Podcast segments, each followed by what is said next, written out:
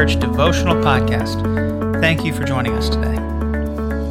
Our passage for this morning comes from 1 Corinthians chapter 15, starting in verse 16. For if the dead are not raised, not even Christ has been raised. And if Christ has not been raised, your faith is futile, and you are still in your sins. Then those also who have fallen asleep in Christ have perished. If in Christ we have hope in this life only, we are of all people most to be pitied. But in fact, Christ has been raised from the dead, the first fruits of those who have fallen asleep. For as by a man came death, by a man has also come the resurrection of the dead. For as in Adam all die, so in Christ shall all be made alive. Would it surprise you to know that even back in Jesus' day, there were people who didn't believe in things like the resurrection of the dead? Even that they thought it was the kind of thing that simple, uneducated people would believe. The truly cultured individuals in the Greco Roman world believed that after death came nothing, or at most a sort of shadowy, insubstantial existence. Sound familiar? Most people today also think that there is nothing after death. That belief in the afterlife is a comforting fantasy. Although many people today, looking back at biblical times, would also assume that everyone in that day believed in gods and miracles and the resurrection. Otherwise, why would so many people believe in, in Jesus and walking on water and things like that? But this wasn't the case at all.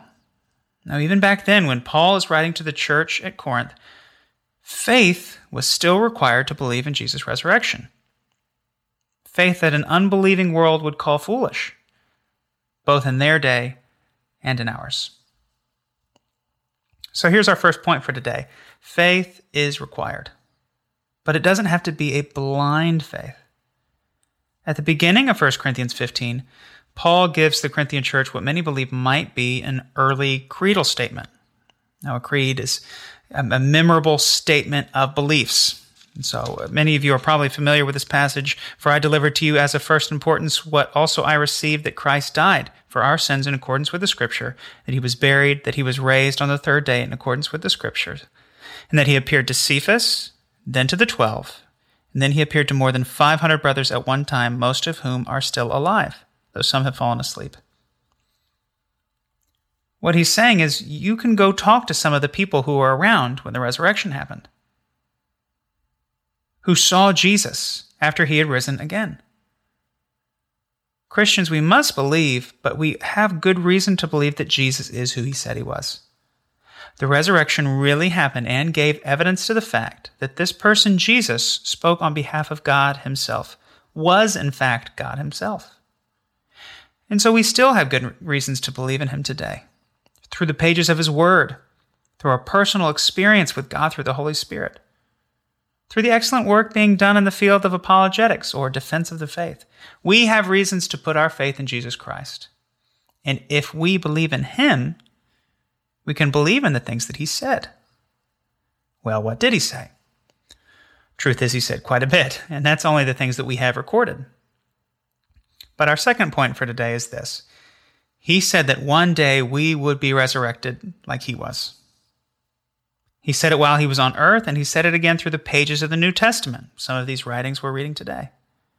It's the central theme of this chapter. If Christ was not raised, then we believe the gospel to no benefit. Paul says we are to be pitied above all. But if he was raised, then one day we too will be raised. Those of us who have put our faith in Christ have an assurance from the Messiah that if we have faith in him, we will be resurrected to eternal life with him. And because of that, we have hope.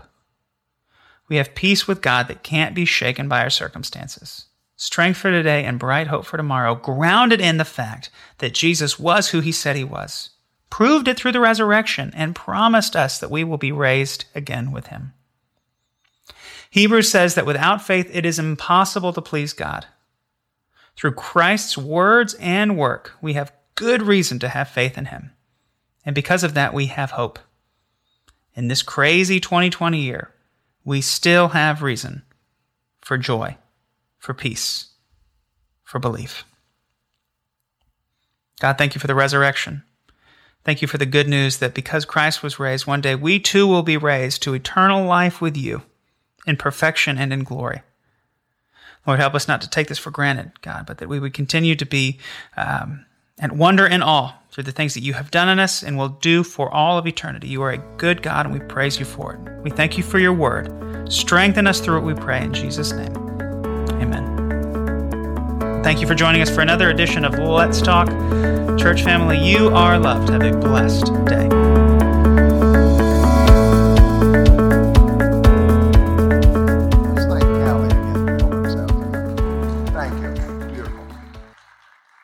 Bible, please, to Matthew